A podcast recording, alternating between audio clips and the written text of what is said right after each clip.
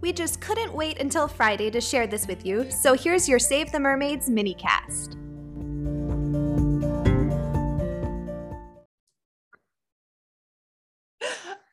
Welcome to today's mini. These are probably like becoming my favorite things. I know we're such we're like we s- focus so much on being science communicators, but I love these. I feel like we nerd out even more on the weird cultural stories of the world than we do science. Yeah, right. And we do well. I feel like it's so interesting because it- they're all a little different and offer their own thing, but it's all kind of the same, Right. which is crazy. So, what are you telling me about today? okay, so today we're going to talk about Atergatis, the first mermaid. Like, ever? like ever. Like the first recorded mermaid story is this thing I'm about to tell you. So she was essentially the first mermaid. Oh my God. I know. I'm excited. I'm excited too. Okay, so Atergatis was her name. She was the Assyrian goddess of the moon, femininity, and water. Can I just tell you how much I've connected with just that? Mm, Yes. Right? Like I was like, mm, this is my girl. Like, who do I like? What kind of thing do I need to wear on my so um so she was worshipped about three to four thousand years ago so Okay. honestly not that long ago Mm-mm. because we have things um like uh plato and like a lot of really old stories Right. about b- water beings Mhm. so really this isn't that long ago but this is supposedly when she was around and being worshipped um so originally it was just Assyrians, but then her kind of not reign, but like her influence, I guess, spread all around the Mediterranean. Ooh. And I'll get into more of that later because it ends up in like Roman and Greek myths and stuff too. Huh. So she does have a little bit of a sad story. Atergatis was said to have fallen in love with a mortal shepherd, and I have his name. His name was Hadad. They had a daughter named um, Semiramis, who later became queen of Assyria. And she is actually credited in some accounts for creating and building the hanging, hanging gardens of Babylon so and that's uh, you're gonna say um, like king nebuchadnezzar is also credited with that uh-huh. but she just is equally like whatever story you're reading it's one or the other and they sometimes are called the hanging gardens of semiramis were they together? uh, Like, were they I- a so thing? nebuchadnezzar was said to have built the gardens for his wife and that wasn't her Okay. yeah so i don't really know how the You know, the streets it collide. sounds like such a the stories that we hear all the time where like a woman created something absolutely amazing and then the guy walks up and is like just so you know I built I that. did that. was that was me. Yeah, what the fuck? I know. Oh, you're I so can right. see how that could have happened. like Just it like- happened in Egypt legit all the time. constantly. Yeah, they would just mark off the face of the woman and put his face on it and be like, this is my I d- temple. I did this. Aren't I great? I'm so great. All right. Well, I kind of hate Nebuchadnezzar a little. Mm, yeah, he was kind of an ass. Mm, yeah. What the hell, dude? So I'm gonna go ahead and attribute the gardens to her, I like that. um, Semiramis.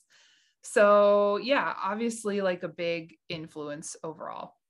Um, so Atergatis accidentally caused the death of Hadad, her her husband. oh, in all my research, I can't figure out what she did. Oh. Like, somehow he died This- and she blamed herself. okay. And I think from what I gathered, it was a like she kind of underestimated her own power oh, and like accidentally killed him. Oh. So I don't know the situation. If anybody does, let us know. But that'd be weird if you did. um, so yeah, she accidentally killed her husband and she was so overridden with guilt that she attempted to drown herself. no.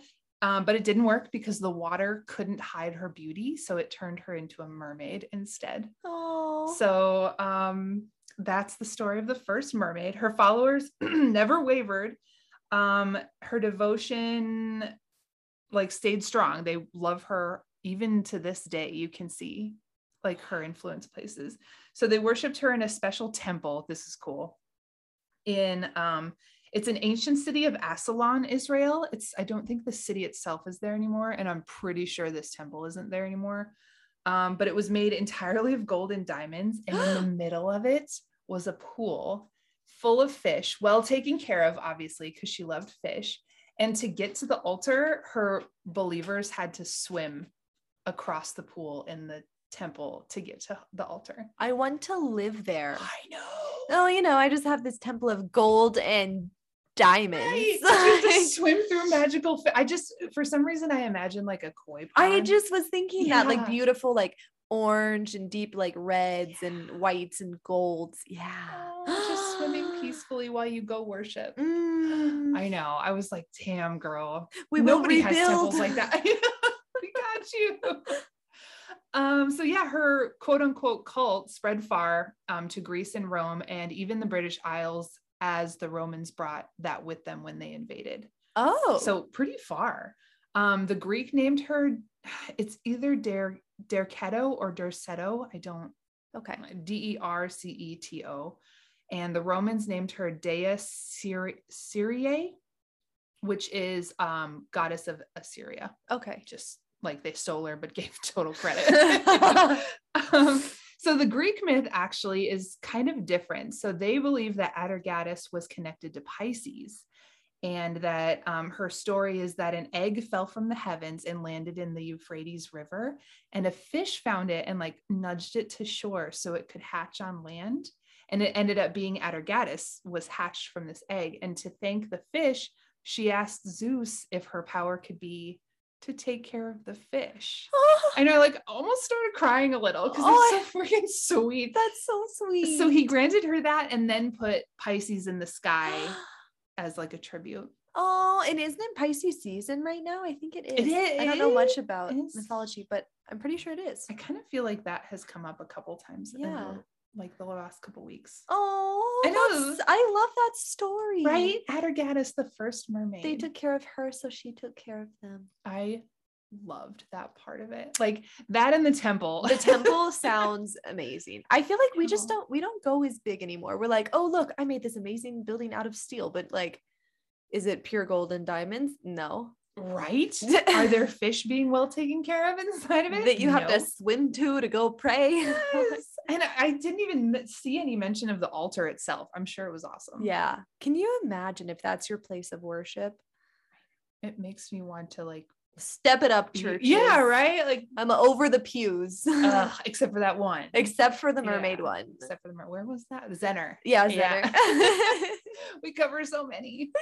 okay, so we're adding it to our travel list, I'm assuming. Oh yeah, Mhm. for sure. We'll just go see if she's still there in Israel I somewhere. mean, and may or maybe like even the ruins of that temple, That would be so cool. because I feel like even if obviously this is a lore story or a goddess story, temples are real. Yeah. Like that temple was there. Yeah. It was a mythology and a religion. Yeah. And so I know. they had to worship her somewhere. it's got to be somewhere. I love it.